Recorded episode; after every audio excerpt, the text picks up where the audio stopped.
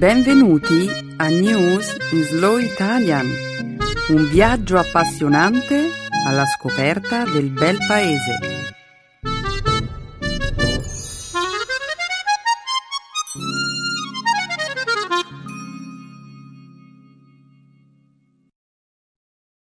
Oggi è giovedì 10 luglio 2014.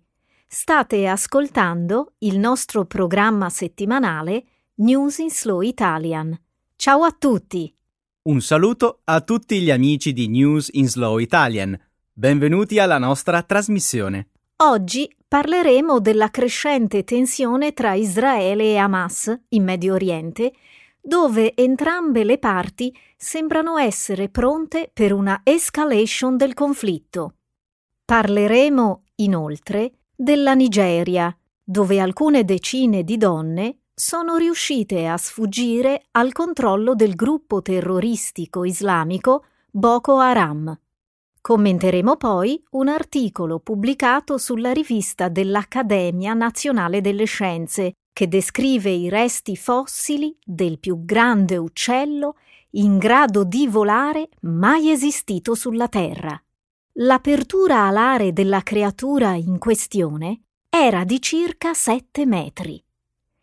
E infine concluderemo la puntata di oggi con una panoramica delle spettacolari performance che ci hanno offerto i portieri delle varie squadre in gara alla Coppa del Mondo in Brasile. Non tutti i portieri sono stati all'altezza della situazione, Chiara. Il portiere della nazionale brasiliana, Julio Cesar, ha incassato sette gol lo scorso martedì, nella semifinale contro la Germania. Oh Emanuele, quello è stato uno spettacolo così triste. Mi dispiace per il Brasile. Una sconfitta di questo tipo deve essere estremamente umiliante, soprattutto per il paese che ospita la Coppa del Mondo. Sì, Chiara, è una sconfitta storica che non sarà dimenticata facilmente. Ma la Coppa del Mondo non è ancora finita, Emanuele. Concentriamoci sulle cose positive che hanno avuto luogo nel corso di questo evento meraviglioso e godiamoci la finale di domenica tra la Germania e l'Argentina. Ma andiamo avanti con il programma. La seconda parte della nostra trasmissione sarà dedicata alla lingua e alla cultura italiana. Il primo dialogo del programma illustrerà con numerosi esempi il tema grammaticale di questa settimana. Gli avverbi interrogativi. Poi, nello spazio dedicato alle locuzioni idiomatiche, il secondo dialogo esplorerà un'espressione colloquiale italiana. Ai tempi che Berta filava. Quando Berta filava. Grazie, Chiara. Sei pronto per cominciare la trasmissione, Emanuele? Sì, vedo che sei pronto. Benissimo allora, che lo spettacolo abbia inizio.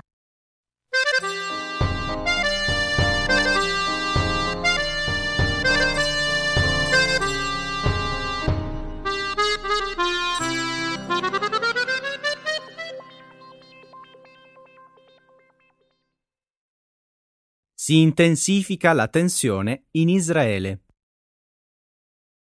Israele sta realizzando una serie di attacchi aerei sulla striscia di Gaza, dopo il lancio di decine di missili da parte del movimento islamista palestinese Hamas. Israele sta prendendo di mira principalmente tunnel e postazioni lanciarazzi nell'ambito della cosiddetta Operazione Bordo Protettivo, una campagna che mira a porre fine al lancio di razzi provenienti da Gaza. La tensione si è intensificata la settimana scorsa in seguito all'omicidio di tre giovani israeliani in Cisgiordania. Israele attribuisce a Hamas la responsabilità del rapimento e dell'omicidio dei ragazzi. le autorità israeliane hanno giurato che il gruppo palestinese avrebbe pagato a caro prezzo la propria azione. Hamas, tuttavia, nega ogni coinvolgimento. Il giorno dopo i funerali, un ragazzo palestinese di 16 anni è stato rapito a Gerusalemme Est e bruciato vivo come atto di vendetta per l'uccisione dei tre giovani israeliani. Le popolazioni locali temono che queste morti possano innescare un nuovo ciclo di violenza. La tensione è già altissima. Ora la gente si abbandona ad atti di vendetta personale e questo non fa che aggravare la situazione. Sembra inoltre che il cugino del ragazzo palestinese ucciso la scorsa settimana sia stato picchiato brutalmente dalla polizia israeliana. Secondo la polizia, il ragazzo aveva preso parte a una serie di scontri con alcuni agenti armati ma anche se fosse vero, tale fatto non giustifica che il ragazzo sia stato duramente picchiato mentre si trovava in stato di fermo. È quello che dico anch'io. Al di là del lancio di razzi intorno alla striscia di Gaza, c'è un'agitazione profonda a livello civile e continui tumulti e atti di violenza da parte della polizia. Chiara, il confronto ha già superato il punto di non ritorno. Hai ragione. La pace sembra estremamente lontana. Io non sono per nulla sorpreso, Chiara. Il governo israeliano è diviso relativamente a come trattare con Hamas. C'è un disaccordo di base tra il ministro degli esteri Avigdor Lieberman e il primo ministro Benjamin Netanyahu. In materia di difesa, Lieberman è un intransigente e un falco. Ha accusato Netanyahu di aver adottato una linea morbida in risposta agli attacchi missilistici di Hamas e ha chiesto un'offensiva di terra nella striscia di Gaza. Capisco. Ma ora Israele ha dichiarato di essere pronto per una campagna a lungo termine contro Hamas e ha iniziato i preparativi per un'operazione armata di terra. Ah, quindi sembra che il disaccordo tra Lieberman e Netanyahu non sia più così profondo.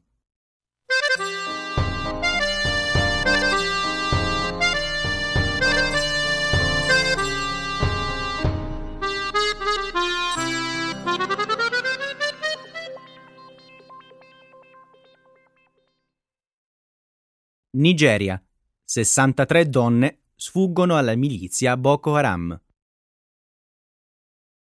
Fonti ufficiali nigeriane hanno confermato che oltre 60 donne sono riuscite a sfuggire al controllo del gruppo terroristico islamico Boko Haram. Le donne erano state rapite il mese scorso, vicino alla città di Damboa, nello stato nord-orientale del Borno. Secondo le prime notizie, le donne sarebbero fuggite approfittando dell'assenza dei terroristi, impegnati nell'attacco di una base militare nei pressi di Damboa lo scorso venerdì. Quella notte 53 ribelli sono rimasti uccisi in uno scontro con l'esercito nigeriano. Le autorità hanno dichiarato di non avere al momento ulteriori dettagli circa la fuga. Attualmente 200 ragazze sono ancora tenute in ostaggio dai militanti di Boko Haram. Le ragazze sono state catturate il 14 aprile scorso nella città di Chibok, nello stato di Borno. In cambio della loro liberazione, i terroristi chiedono il rilascio di un numero di combattenti del gruppo e dei loro parenti, ma il governo nigeriano ha respinto la richiesta. Il gruppo Boko Haram è stato fondato nel 2002. Il movimento, inizialmente, si era limitato ad esprimere una posizione critica verso il sistema educativo occidentale. In seguito, nel 2009, il gruppo ha lanciato una campagna insurrezionale con l'obiettivo di rovesciare il governo e creare uno Stato islamico. Dal gennaio di quest'anno circa 3 milioni di persone sono state colpite dalle violenze in questa regione e almeno 3.300 persone sono rimaste uccise in diversi episodi di violenza legati a Boko Haram. Nella Nigeria settentrionale è in atto lo stato di emergenza a causa degli attacchi sempre più violenti realizzati dal gruppo. Io ho la sensazione che non stiamo ricevendo sufficienti informazioni relativamente a quello che sta succedendo. Mi chiedo se tutte le ragazze siano riuscite a fare ritorno a casa, o forse alcune di loro sono state ricatturate? La situazione nello stato del Borno è estremamente instabile e l'accesso alla regione è così difficoltoso che al momento non si conosce il numero esatto delle donne che sarebbero riuscite a scappare. Un funzionario governativo locale ha detto di aver inviato sul luogo un suo rappresentante, il quale ha parlato con alcune delle ragazze e le loro famiglie. Secondo il funzionario, le ragazze che sarebbero riuscite a fuggire sono circa 60. Ma poi le storie si contraddicono. Alcune fonti locali affermano che le donne sono scappate mentre i loro rapitori stavano effettuando un'operazione militare, vero? Sì, e l'esercito ha confermato il fatto che c'è stato un attacco venerdì. Ma poi alcune delle donne che hanno raggiunto i villaggi nella zona di Damboa hanno detto che i militanti stavano dormendo al momento della fuga. Davvero? Dicono di aver scavalcato un muro di cinta giovedì notte e di aver iniziato a correre. I cani, poi, hanno raccontato le ragazze si sono messi ad abbaiare, svegliando i militanti che hanno cominciato a sparare. Hmm. Non dubito che questa storia sarà chiarita al più presto. Ciò che conta è che la promessa del presidente Goodluck Jonathan, che si era impegnato a liberare le ragazze sequestrate, sia rimasta finora incompiuta. Sai qual è il problema? Boko Haram ha ricevuto una forte condanna internazionale in relazione a questi rapimenti. È vero, ma anche l'attenzione che stava cercando.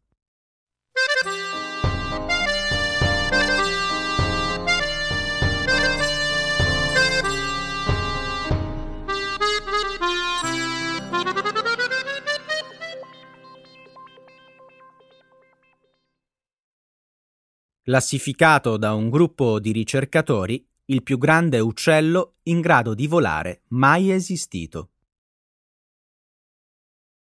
La scoperta di una nuova specie di uccello è stata annunciata in un articolo pubblicato online lunedì scorso negli atti dell'Accademia Nazionale delle Scienze.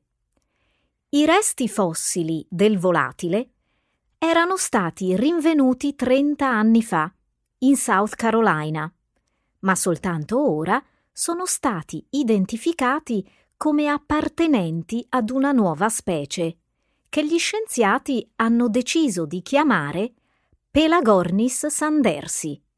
Il fossile, che risale a circa 25 milioni di anni fa, appare molto ben conservato e presenta numerosi frammenti ossei delle ali e degli arti inferiori, nonché il teschio completo dell'animale.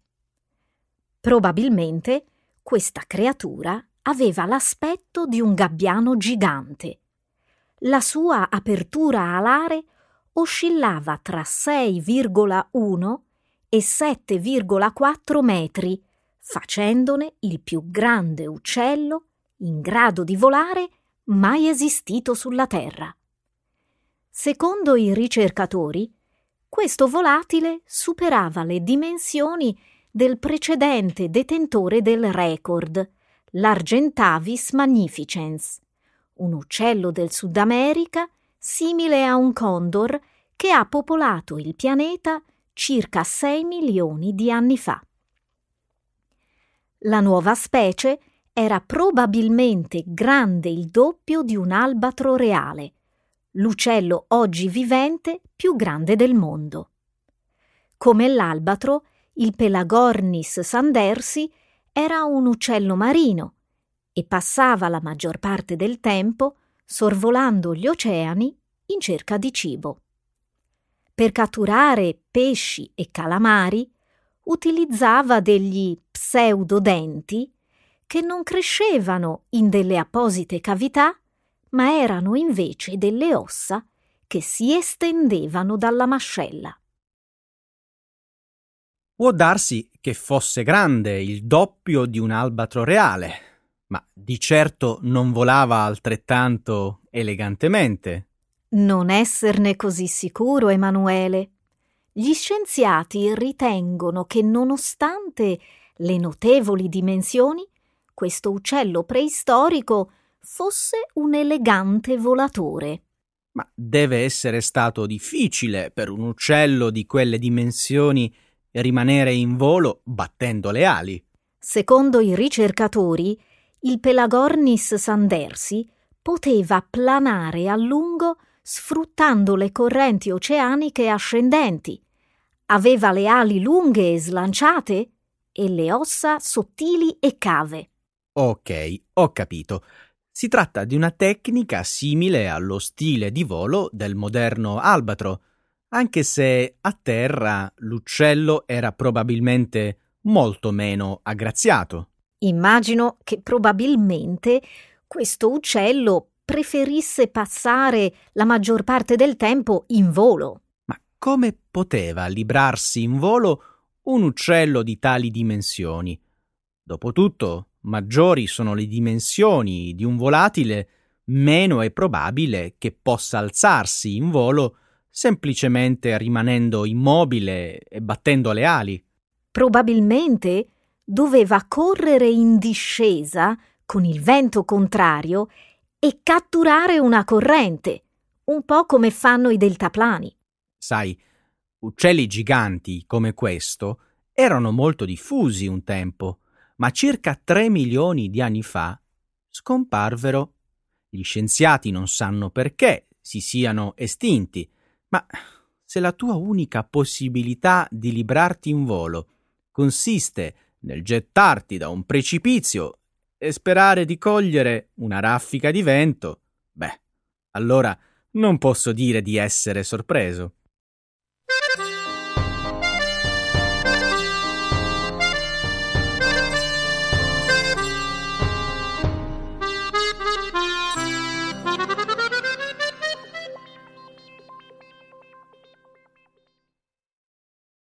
Brasile 2014, la Coppa del Mondo dei portieri.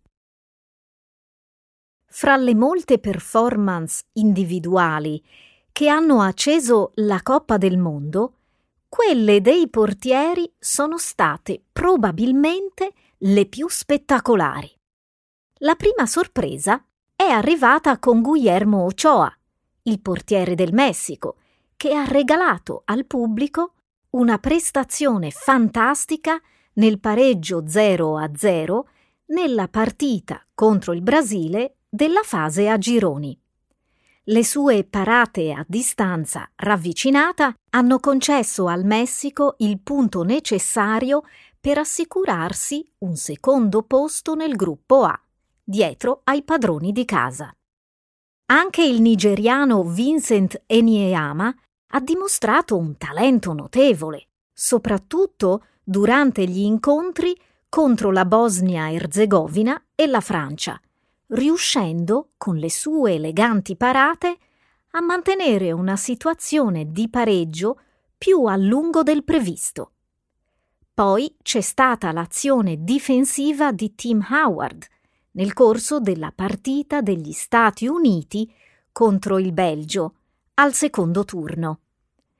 Howard ha resistito gli incessanti attacchi del Belgio e ha stabilito un nuovo record per la Coppa del Mondo, realizzando 16 parate in una partita. Anche Keylor Navas, della Costa Rica, è stato fantastico. La sua squadra è uscita imbattuta nelle partite contro l'Uruguay, l'Italia, l'Inghilterra e la Grecia. Giocando contro l'Olanda, sabato scorso, ha bloccato tutte le azioni offensive della squadra avversaria.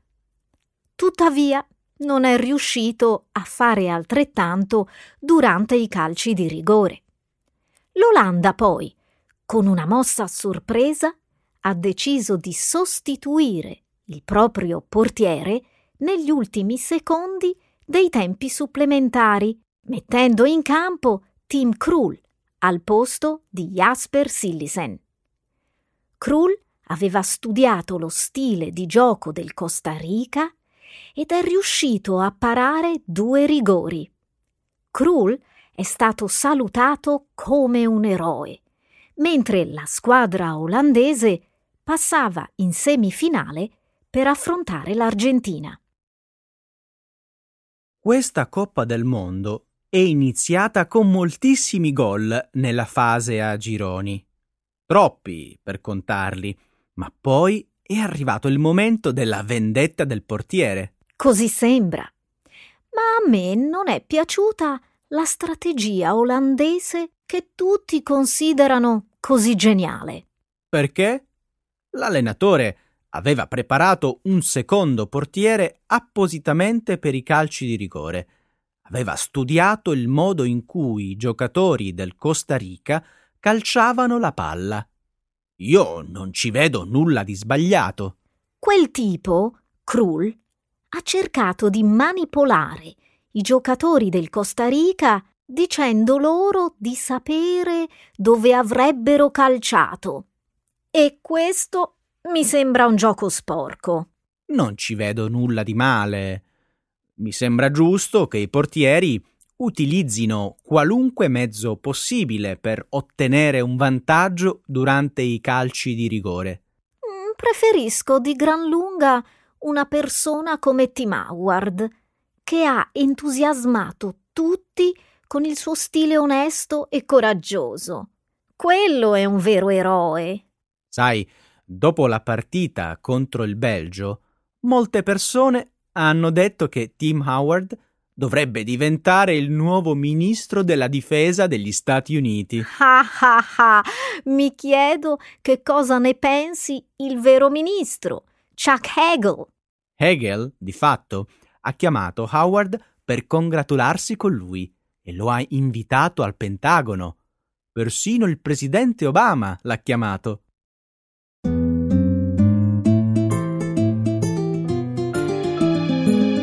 Adesso la grammatica. Per capire le regole di una lingua poetica.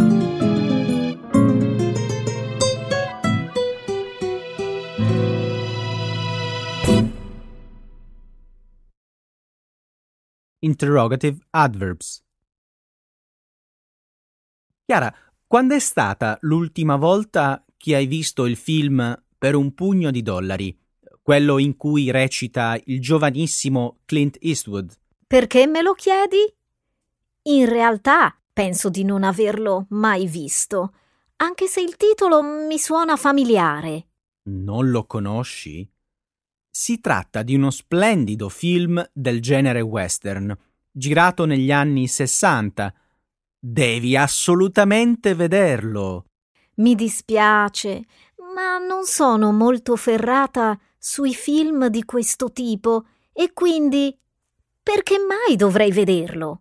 Prima di tutto perché la pellicola è stata restaurata con le tecniche dell'alta definizione e vederlo in HD è tutta un'altra cosa. Non mi sembra poi una ragione sufficiente per convincermi a vederlo.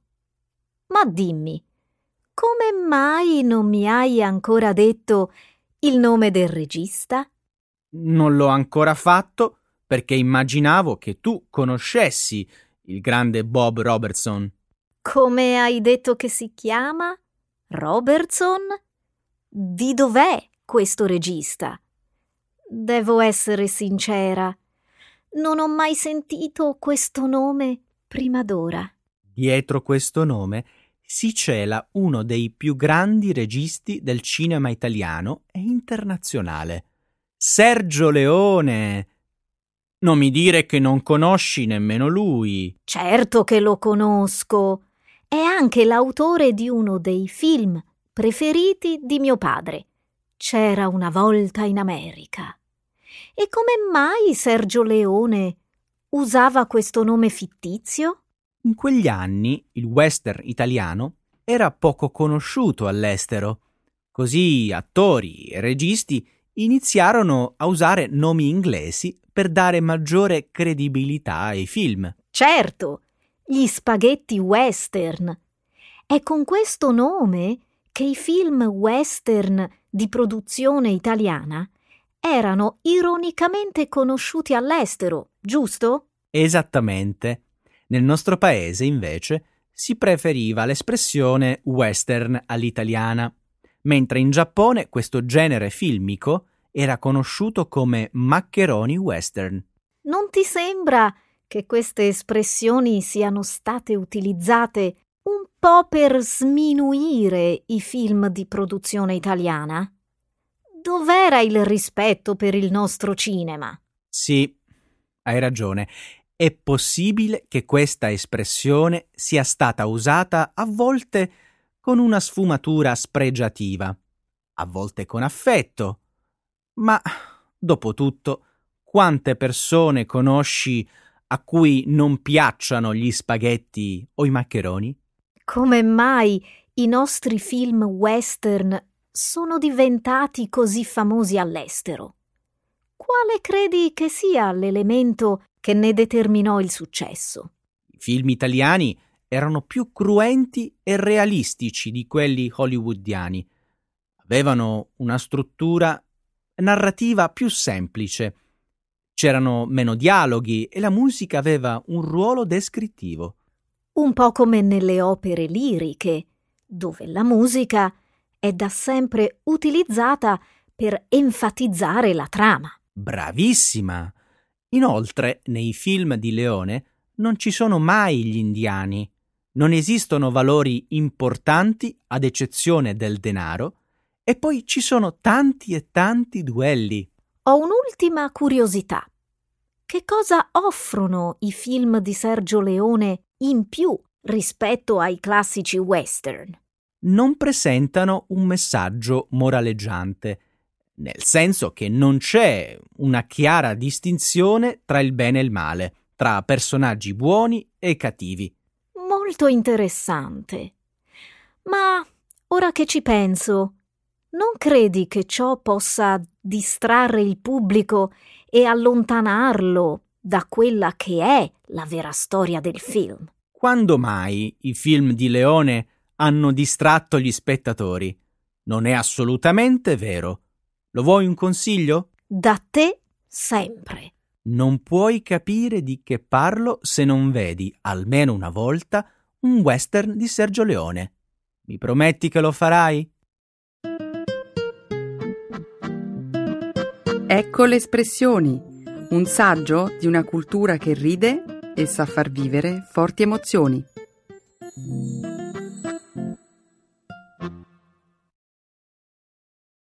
Ai tempi che Berta filava, quando Berta filava.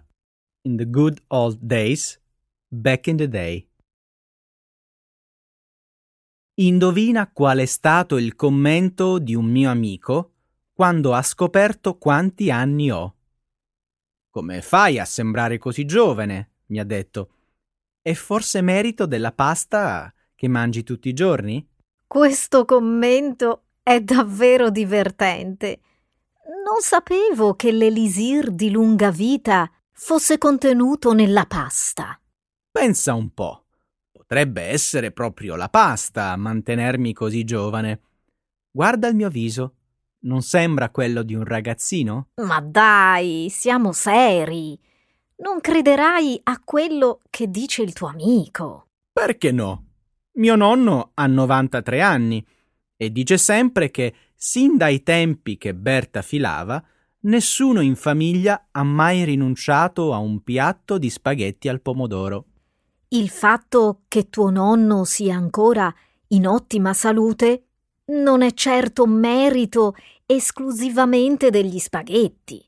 Sono molti i fattori che contribuiscono alla longevità di una persona.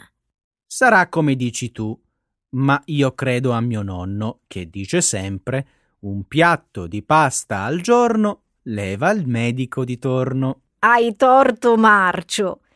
Il proverbio, semmai, parla di una mela e non di un piatto di pasta. Ho tutta l'impressione che tu ti stia prendendo gioco di me. È vero, stavo scherzando, ma devo ammettere che sarebbe meraviglioso se la pasta contenesse il segreto per vivere più a lungo. Certo che a te la pasta deve davvero piacere, eh? La adoro. Come potrai immaginare, questa è una passione che si tramanda nella nostra famiglia sin dai tempi che Berta filava. Ti credo. Sai che la pasta è uno degli alimenti più antichi prodotti dall'uomo e che la sua storia è da sempre legata a quella degli italiani? Io ho letto che ai tempi che Berta filava, Marco Polo, il famoso esploratore e mercante veneziano, fece un viaggio in Oriente e quando tornò in Italia aveva con sé un bel po' di pasta. Ti sbagli. Questa è soltanto una leggenda. Vuoi dire che le origini della pasta sono diverse? Ne sei sicura?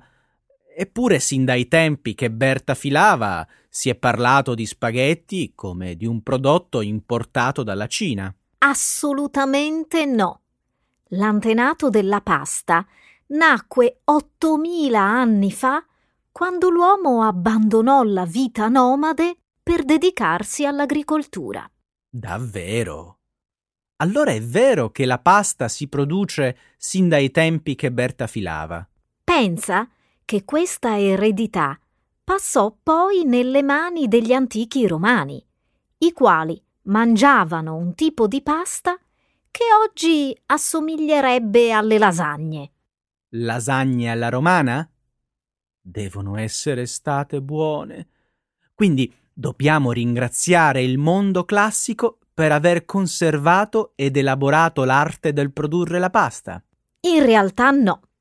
Per un certo periodo la pasta scomparve dalle cronache storiche, per poi ricomparire con la dominazione araba. Certo, quando Berta filava, gli arabi dominarono la Sicilia e portarono con sé tantissime novità culinarie. Sì, e sai quale fu una delle novità? La pasta non doveva più necessariamente essere consumata fresca, ma poteva essere essiccata. Vuoi sapere il motivo? Beh, la risposta è semplice. Si lasciano essiccare gli alimenti per ridurne il contenuto d'acqua. In questo modo è possibile conservare i prodotti più a lungo. Giustissimo. Beh, è grazie a questa scoperta che la pasta iniziò a diffondersi in tutta Italia fino a diventare il piatto tipico nazionale.